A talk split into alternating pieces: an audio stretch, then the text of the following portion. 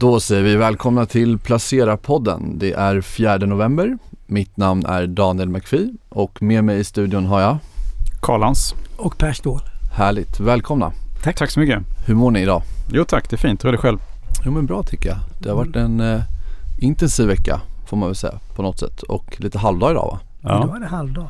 Det ser vi fram emot. Vä väldigt turbulent vecka får man säga. Vi hade ju Fed-besked som eh, sänkte börserna rejält. Mm. Eller särskilt techbolagen. Så vi har ju eh, techaktier han, handlas ju på sina lägsta nivåer på väldigt länge. Det får man ju säga. De, vi kan ju säga det att Fed höjer räntan med 75 punkter som de flesta vet. Ja. Och de har väl också sagt det nu att de kommer behöva höja till högre nivåer än vad de tidigare sa. Och Precis. att eh, de ser inte i nuläget på att de ska pausa räntehöjningarna. Eh, och det fick först marknaden att gå rakt upp för att sen gå rakt ner.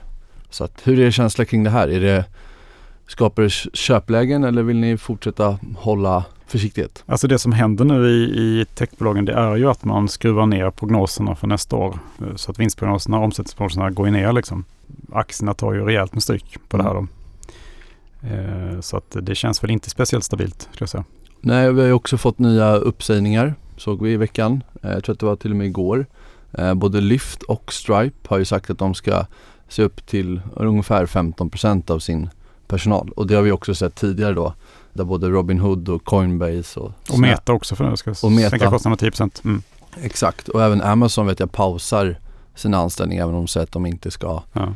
Eh, så det verkar ju uppenbarligen vara så att det är någonting fundamentalt också som Absolut. händer där. Men är inte det konjunktursignal också? Jo, visst är det. Liksom att du drar ner. Det, det behöver inte vara dåligt för bolagen heller. Det är lite... Alltså det... För aktieägarna kan det ju vara bra att man tar kontroll på kostnaderna. Det du har kontroll på. Intäkterna har du inte kontroll på. Och de... Eh, det kanske blir en större sättning än vad man tror konjunkturellt. Men jag tror, är det inte lite så här att aktieägarna just nu, eller marknaden just nu tolkar, man vill tolka allting negativt tycker jag. För att om ett bolag nu i den här marknaden gasar på lite grann, då blir de rejält straffade. Alltså om de inte liksom säger upp folk nu, då kan, kan aktien bli straffad. Men om de säger upp folk kan också bli straffad för att eh, då ser man att vi har en sämre konjunktur framför oss.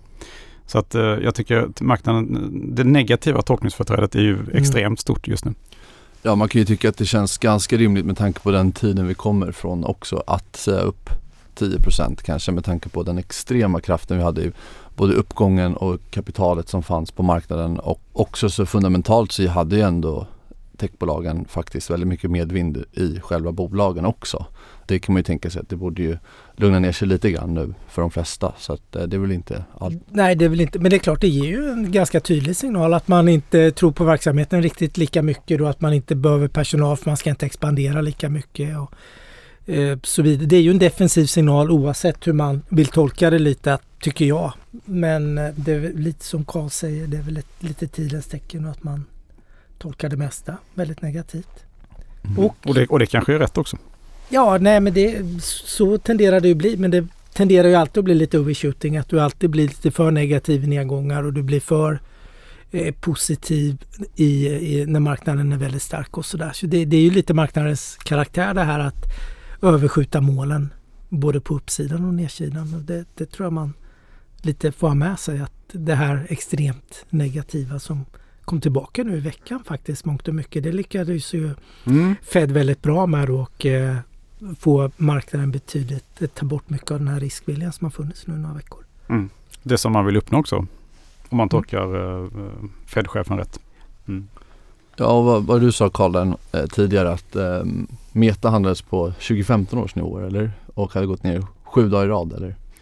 Eh, Amazon har gått ner sju Amazon var det. Ja, men eh, Meta handlas ju på då, eh, den är inte nere på introduktionskursnivå redan eh, ännu. Utan då, då handlar vi en bit under, under, runt 40 dollar. Mm. Men eh, den är, handlas på 89 dollar just nu. Ja. Så att den har ju kommit ner då precis till 2015 års nivå eller något sånt där. Vilket är, det är ju rätt extremt. Säga.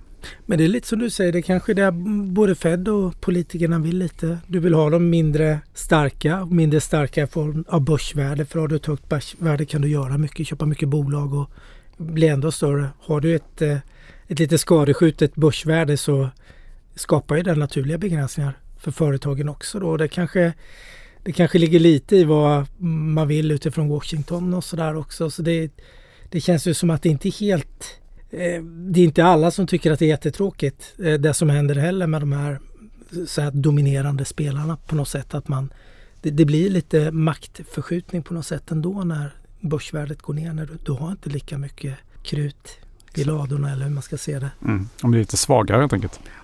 Ja, spännande. Det blir kul att se och, och, följa det. Vad som händer med de amerikanska techbolagen och framförallt hur de performar rent aktiemässigt också. Jag vet att ni också skrivit om andra grejer i veckan. Berätta Karl, du har tittat på... Jag har kollat på Istanbulbörsen. Det är ja. ju världens bästa börs i år. Okay. Eh, det är lite kul att kolla på någonting som går bra för en gångs skull. Mm. Eh, den är då uppe i lokal valuta har den stigit med 110 i år. Och det, den aktie då som har gått allra bäst det är faktiskt flygbolaget Turkish Airlines som har stigit 375 hittills i år. Och det som ligger bakom då det är att alltså flygtrafiken har ökat väldigt kraftigt. Eh, både passagerartrafiken och eh, cargotrafiken. Och samtidigt har man då dragit igång den här nya flygplatsen utanför Istanbul. Som jag vet att Per Ståhl besökte för inte allt för länge sedan. Ja, jag, var ju, jag var i Turkiet alldeles nyligen här ganska nyligen, det är bara en månad sedan. Ja, Nej, kände du av det här då, den här börsyran ja, i landet? Börsyran kände jag. Jag träffade ju faktiskt någon mäklarchef där som vi fick en rundvandring av och det var ju lite att det är ju svag inflation. Mm. Och, mm. bara, och då har blivit att man har sett sin tillflykt då som en inflationssätt har blivit börsen. Eh, på något sätt då, särskilt de här nu, mycket av de här turkiska bolagen och lite klassiskt som i Sverige att du gärna har dollarintäkter och du har mycket kostnader i den inhemska valutan då, göra det klassiska valuta, valutaspelet då har man eh, mångt och mycket gjort. Då. Så de har fått in ganska, det har varit hög aktivitet bland eh, privatsparare och sånt. Mm. Det har kommit in mycket, mycket fl nya flöden. Men, men, det är lustigt att det, just är, eh, att det just är flygbolagen som går så starkt tycker jag. Ja men det är ju mycket som har gått starkt. Det, ja. Men de allra topp, toppresterande är ju flygbolagen. Liksom. Ja. Mm. Men då har väl även bankerna gått klarat sig rätt hyggligt. Du har BIM och mm. de här dagligvarukedjorna då. Så det, jag tror att det har varit mycket valuta eller det har varit ett inflationsspel också. Det, det roliga är ju då att fastän vi har den här, haft den här starka uppgången på turkiska börsen så är ju det genomsnittliga P-talet 4,4 då på Istanbul, Istanbulbörsens 100 mest omsatta bolag. Mm. Så det är ju fortfarande ganska modesta värderingar kan man säga. Men det är klart om valuta som slår. Den är ju den är väl ner 30% mot dollarn och den är ju väldigt volatil. Då, så det, det kanske, då har vi säkert en liten volatilitetspremie på att valutan är så pass Säkert. Eh, svängig som man kanske har på Stockholm också kan jag tänka mig som utlänning då att du som valutan rör sig så mycket och en del av avkastningen. Och flödar in mycket internationellt kapital eller liksom externt kapital in i den marknaden? Eller har ni ja, det har börjat det? lite. Mm. Det har kommit lite men inte supermycket ändå för man är ju rädd med valutan. Mm. Just för den är, den är som viktig komponent. Men jag tror att det, det är nog många som har överviktat och nu är Ryssland borta också. Ja. Och i, framförallt i Östeuropa-index kan vi ta då. Det vägde ungefär Moskvabörsen 50 mm. av hela Östeuropa-index. Och eh, den är ju borttagen nu då. Den har ju MSCI tagit bort och exkluderat helt och hållet. Och det har gjort att alla andra komponenter har ju fått mycket större. Och jag tror Turkiet har nästan dubblerat sig tror jag. Från runt 10-11 procent utgör den nu 20 procent av en Östeuropafond.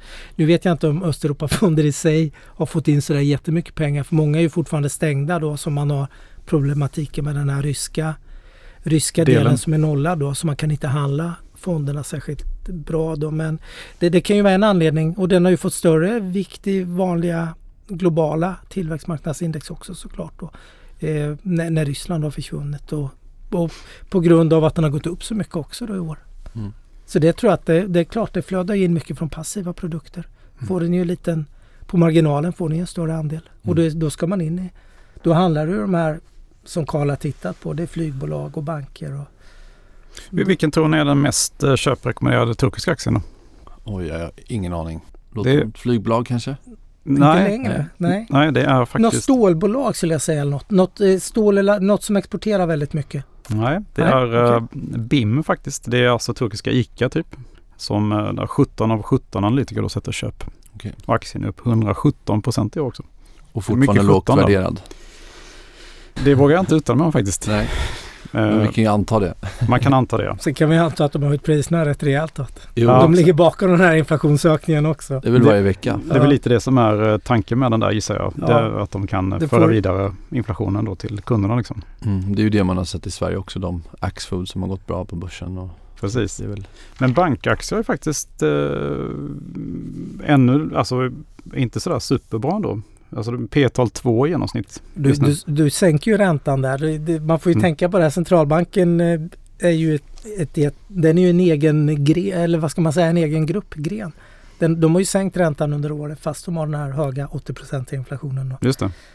Eh, vilket inte gynnar bankerna då direkt då för då Nej. försämrar vi räntenettot på marginalen.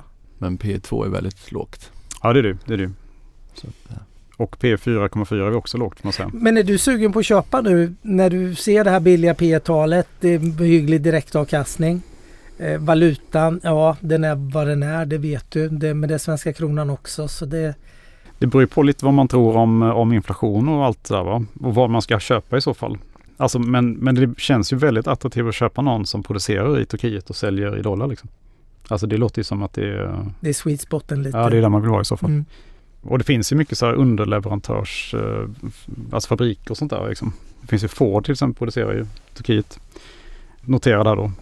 Och jag, jag hörde till och med när jag var där, de var så stolta. Jag vet inte om det finns på något papper än, men de spekulerade att de skulle de skulle bli hubben för Fords eh, EV-bilsatsning i Europa då. Eller då att man skulle lägga den fabriken eh, vid den här fabriken och bygga ut hela ja, batteri och all, allt som behövs kring hela den exempelvis då. Så eh, jag vet inte, det var mer som ett löst rykte eller om det var en önskan men det pratades lite om det. Men det verkar ändå vara ett väldigt framgångsrikt eh, samarbete just Ford Mm. samarbetet. Och då, då är det ju precis som du säger. Du producerar med billig, i alla fall billig arbetskraft. Så är det klart insatsvarorna är ju i dollar men det, Mm. det blir det valutaspelet ute efter Karl-Hans. Mm. Det är det man vill ha liksom. Det är det man vill ha. Vi har ju också i veckan släppt våra 14 köpvärda aktier som eh, redaktionen tar fram då varje månad. Och vi hade i oktober en väldigt stark månad får man ju säga eh, med ganska många aktier som gick väldigt bra. Eh, bland annat så vet jag att Ludde hade No Before med en som blev Uppköpta. uppköpta, fick ett bud på sig. Eh, och sen hade vi Hexatronic som kom med en omvänd Det ditt, vinstvarning. det är ditt bett. Berätta Det- det där. Hur tänker du kring Hexatronic som bara tokrusat i år och även nu under oktober? Ja exakt, nej men det, det blev ju väldigt eh, lyckosamt just den. De hade ju faktiskt gått ganska bra till och med innan eh, vi tog in aktien och vi tog in den här i oktober. Ja, Jag ska också säga att vi tog bort den från listan den här månaden för novembers aktierekar. Man får säga att det var ett pitstop. Det var snabbt in, Ja, snabbt ut. precis. Jag som annars brukar förespråka långsiktighet fick väl eh, ja, gör- förändra tankesättet där tillfälligt i alla fall. Eh, Men, nej, men de har ju ju- kom med en omvänd vinstvarning eh, och har uppenbarligen väldigt starkt momentum i affären. Deras eh, marginaler är på rekordhöga 18% medan de har ett mål att ha en ebitda-marginal på över 11%. Eh, Så det kan ju ändå säga någonting om att De dansar där uppe där på toppen på något sätt. Ja, och det är klart att det kan komma, de kan ju gå ännu högre men eh, någonstans så vi vet ju att ingenting växer till himlen och att vi har haft ett väldigt starkt börsklimat och att de har väldigt starkt momentum i affären gör att de har, de gick upp 50 tror jag, eller 45 i alla fall. Därefter så kommer också värderingen upp ganska mycket och det gjorde vi att vi eh, valde att ta bort den. Ja, man höjer ju ribban också för, för Q4 sen. Definitivt känner jag. Det blir ju lite mer fallhöjd om man tappar lite momentum bara. Det, blir ju väldigt upptrissat som du säger. Ja, och de, hade ju, de har ju gjort tre omvända vinstvarningar i år så att både i Q1, Q2 och Q3 så att det vore ju mer förvånande om de inte kommer en omvänd vinstvarning nu här i Q4 då. Men ehm, Man har vant sig med någonting helt enkelt. Som är, kan bli farligt kanske. Ja exakt. Mm. Sen ska man ju också säga att med den takten de växer vinsten så är det såklart att eh, värderingen eh, också eh, inte blir allt för galen sådär. Så det ska man ändå ha med sig. Men jag valde ändå att just för den här gången ta ner. Vad värderas de på? Det är inte P2 då som de turkiska bankerna turkiska bankerna. eller, eller P4 och en halv som snittet på turkiska börsen. Nej det är det inte. De värderas, jag ska inte säga exakt, men de värderas ungefär till omkring P45 på rullande 12 då, eh, månaders vinst. Så det är ju absolut inte billigt. Men, det är men det är ju där vi brukar se bolagen som går starkt och växer hyggligt, alltså under normala börscykler. Mm. Och det är lite det förvånar mig lite styrkan i det här. Men man ser det är många som vill äga aktien uppenbarligen. Jo exakt och jag skrev ju själv om BRF i veckan och det är väl lite på samma tema med en, en strukturell tillväxt och en, en, affär som har väldigt bra momentum. De ligger också runt P 45 på innevarande år, då, lite lägre på nästa år runt P 30. Det är ju där de ligger i ett, ett normalt, de aktierna som har en väldigt stark vinsttillväxt och ett starkt momentum. Och ja, nej så att den gick väldigt bra och sen vet jag att det var andra aktier som gick bra. Carl Zeiss heter det. Carl Zeiss, ja. Precis. Carl Zeiss. Det är Carl, Carl, Carl Lans. Eh, precis, jag valde faktiskt att ta bort den. Mm. Det är inte så att jag tycker att det är eh, så att man ska sälja aktien. Men eh, jag tycker att eh, jag lite grann så blir lite rädd för att det har gått väldigt starkt för dem. Eh, det går väldigt starkt i framförallt Sydostasien då. Och det är för den här återöppningstrenden då. Eh, och jag tänker att den kommer att försvagas under nästa år. Så att det var lite därför jag plockade bort den. Ja. Och för de eh, lyssnarna som inte varit med tidigare här, vad, är, vad, vad har de för verksamhet? Vad är de ja, de är ju världsledande på eh, oftalmologi och eh, ögonsjukdomar. Okay. Ver verktyg för operationer, ögonoperationer då, och framförallt är det ju grå, starr, grå och grön starr då som de är stora inom. Så att man kan se det som ett bett på den åldrande befolkningen. Mm. I princip, ja, de flesta kommer ju någon gång då, om man blir tillräckligt gammal, att behöva göra en sån operation. Och kvar på listan då så har du Monster Beverage och Universal Music Group för november, eller hur? Ja, precis. Ja, nej, men jag tänker att de eh, monster kommer att kunna föra vidare då inflations, eh, de högre kostnaderna till Energidrycker. kunderna. Energidrycker. precis. Och det verkar som att de eh, klarar det. Plus att de då gör ganska aggressiva återköp. Och sen Universal Music Group, de äger då, ja det är världens största låtkatalog i princip. Och nu såg vi ju här att Apple Music höjde priserna rejält med 20 mm. procent. Och eh, ja, mycket av det här kommer ju då till upphovsrättsinnehavarna då, eller upphovsrättsägarna. Liksom. Så att jag tror att eh, om man vill äga någonting inom streamad musik, då tycker jag man ska gå till de här musikförlagen istället. Och då är Universal Music Group då världsledande inom det. Du, till skillnad från att äga till exempel Spotify. Då. Carl gör den här klassiska gruvgrävar... Du, du, äger, du, kör, du säljer spadarna, spadarna istället spadarna för... och jeansen ja. ja. Mm. Och eh, du då Per, du har varit lite mindre aktiv väl inför november eller hur hade du gjort? Ja, jag har kvar, ja, men LV kommer, LVMH då, förlåt, ja. eh, kommer en jättebra rapport tyckte jag. Ja.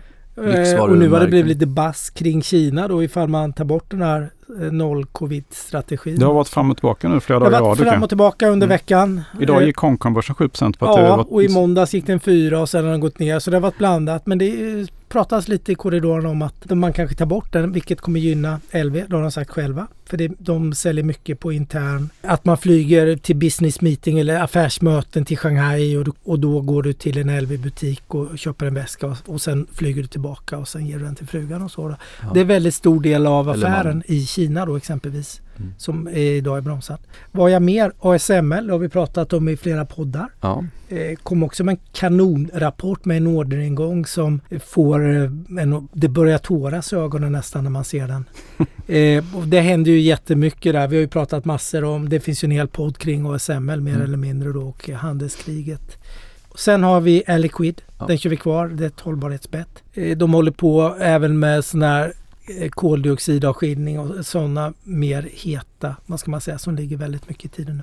Ja men vi får se hur de eh, rör sig här i november efter ett väldigt starkt oktober ska vi ju säga så att vi fick väl med oss marknaden lite där men eh, det verkar ju faktiskt nu som att det är lite skakigare här i november hit. På tal om eh, köpvärda aktier. Hur ser era egna affärer ut för veckan? Har ni gjort någonting, köpt eller sålt? Eh, jag eh, var lite grann på tårna i fast, svenska fastighetssektorn igen. Okay. Det, det, är kanske vågligt men eh, jag köpte lite grann i Platser fastigheter. Mm, Göteborgsbolag va? Ja och det intressanta med dem är att de är då förhållandevis lågt belånade och de har ju bra kassaflöden. Så att jag hoppas att de ska klara sig igenom det här. Sen har jag lite grann ökat i Datadog och cybersäkerhet, va? cybersäkerhet och i, lite grann i Microsoft också. Jag har köpt i all tech har ju gått ner så mycket nu så att det är ju ständiga bottenfisken då. Microsoft ner 36 procent i år till exempel. Det är ju, det är väldigt mycket för Microsoft. Då. Mm. Per Ståhl, har du gjort några förändringar i den privata portföljen i, i veckan? Ja, jag har ju faktiskt följt upp förra veckans. Eh, då pratade jag om att jag, för då hade jag sålt lite, att jag skulle köpa Porsche. Ja. Och det har jag gjort. P 911. Mm. Grattis! Tack! kom en bra rapport i förra fredagen när vi hade faktiskt våran podd. Den kom ju under den tiden. Eh, vilket var lite bra. Men den är bra. Ferrari har kommit i veckan också med en eh, urstark rapport. Så jag adderar på lite till mina lyx, eh, lyxbilsdepån eh, då. Det har blivit två innehav. Det Porsche får ställa sig bredvid Ferrari i den eh, lilla delen av portföljen. Då. Vi får ju se. Du vad... tror på en fortsatt stark lyxkonsument här kommande åren? Ja, men om vi börjar med Ferrari. De tillverkar ju så förbaskat få bilar. Det är vi pratar om 12 000 bilar och de har en orderbok som är hur full som helst. Så det är, är inte problemet. Det finns tillräckligt många som vill ha. De hade en jättebra produktmix också i sin rapport och bra marginaler. Och de är, jag såg någon kommentar. Det, din favoritbank vet jag när vi tittar på analysen Morgan Stanley hade en kommentar att det är en av de få bolagen som är liksom inflations... De funkar i inflationsmiljö för de höjer priserna och får igenom sina prisökningar då mer än vad det kostar för råvarorna. Då. Så det, eh, Porsche var också jättebra tyckte jag. Nu till, det är ju en större spelare, de tillverkar ju 300 000 bilar då. Men de har också en gynnsam produktmix och jag tycker de gör den här övergången till elbilar väldigt spännande nu faktiskt. De började väldigt tidigt. De började väldigt tidigt och tycker jag kommit ut eh, väldigt bra med det och känns som att de har... Där slår de ju Ferrari ganska mycket. Ja, men de, de slår väl alla, även BMW, Mercedes, Volkswagen, alla Volvo. Det känns ju som att de... Där finns det ett intressant och spännande plan faktiskt för hur man ska göra den här övergången. På ett trovärdigt sätt tycker jag. Det finns kapital och så vidare också. Så det blir jättespännande att följa det. Mm. Vad, vad, vad har du gjort själv? själv? Nej, jag har varit väldigt passiv i veckan. Jag har inte gjort någonting. Men jag är nog lite på köphumöret ändå här så att vi får se om det kanske blir lite Men vad lockas köp. då? Vad, vad, tittar du på? Jag pratar ju om, jag har ju pratat om Porsche sedan IPO då så det har ju inte varit den har jag gått och sneglat på. Har du något sånt där bolag du har tittat på några månader som du? Nej men jag har ju förra veckan köpt Balder gjorde jag ju. Jag köpte också Troax. Det är nog mer ett luta åt att, att fortsätta öka på de som jag eh, nyligen adderat. Så det är väl där någonstans jag är. Men eh, man letar ju hela tiden på något sätt. Så. Men det är väl en klok strategi. Du har ju de bolagen av en anledning. Och du kan bolagen lite bättre för varje dag också. Mm. Får man väl säga. Absolut. Som det adderas på, det kommer ny information som man ändå bevakar och så. På ett annat sätt som man gör på innehav som man äger än de man inte äger. För det kanske man inte läser allt lika, eh, lika intensivt och så. Så jag tycker att, och det tycker jag när vi träffar mycket förvaltare också, att lite som Daniel säger, att man är gärna kvar vid sina innehav eller kärninnehaven och adderar på där än håller på att köpa massor med nya innehav. Mm. Att det kanske är lite så när det är lite surare marknad. Nej, men jag tror att det är många av de här bolagen som kommit ner ganska kraftigt som har varit otroligt gynnade i 2020 och 2021 men som egentligen inte kanske har några aktiva problem i verksamheten som, utan det är mer makrofaktorer som gör att det kanske är en svagare konsument eller att du har högre inköpspris eller de delarna. Det, det slår ju de facto just nu. Men det behöver inte betyda att det är en sämre ledning eller att eh, deras produkt har tappat konkurrenskraft eller några sådana delar. Nej, eller att den strukturella tillväxten är borta. Den har ju bara lugnat ner sig nu för allt har liksom, all aktivitet, ekonomisk aktivitet har gått ner. Men att det finns en strukturell tillväxt under som... Jag tar ju ett bolag som Troax till exempel. Där hade du 2020-2021 där deras kunder egentligen nästan överinvesterade i e-handelslager. Och det gjorde ju att de fick en extrem efterfrågan och en extrem värdering med tanke på vilket värderingsklimat vi var i. Men nu har ju både värderingen kommit ner och det är klart att de kommer inte se samma efterfrågan som 2020-2021 men de har ju fortfarande den strukturella tillväxten och de är väldigt lönsamma. Så att eh, håller man sig det så det är klart att den kan komma ner ytterligare. Då får man väl kanske köpa lite mer helt enkelt. Precis, köp mer då. Ska vi säga så? Och så trevlig helg. Ja, ja nu är det halvdag. Nu slutar vi snart hålla på att säga. Mm. Men eh, tack så mycket. Tack, tack snälla. Hej. Trevlig helg.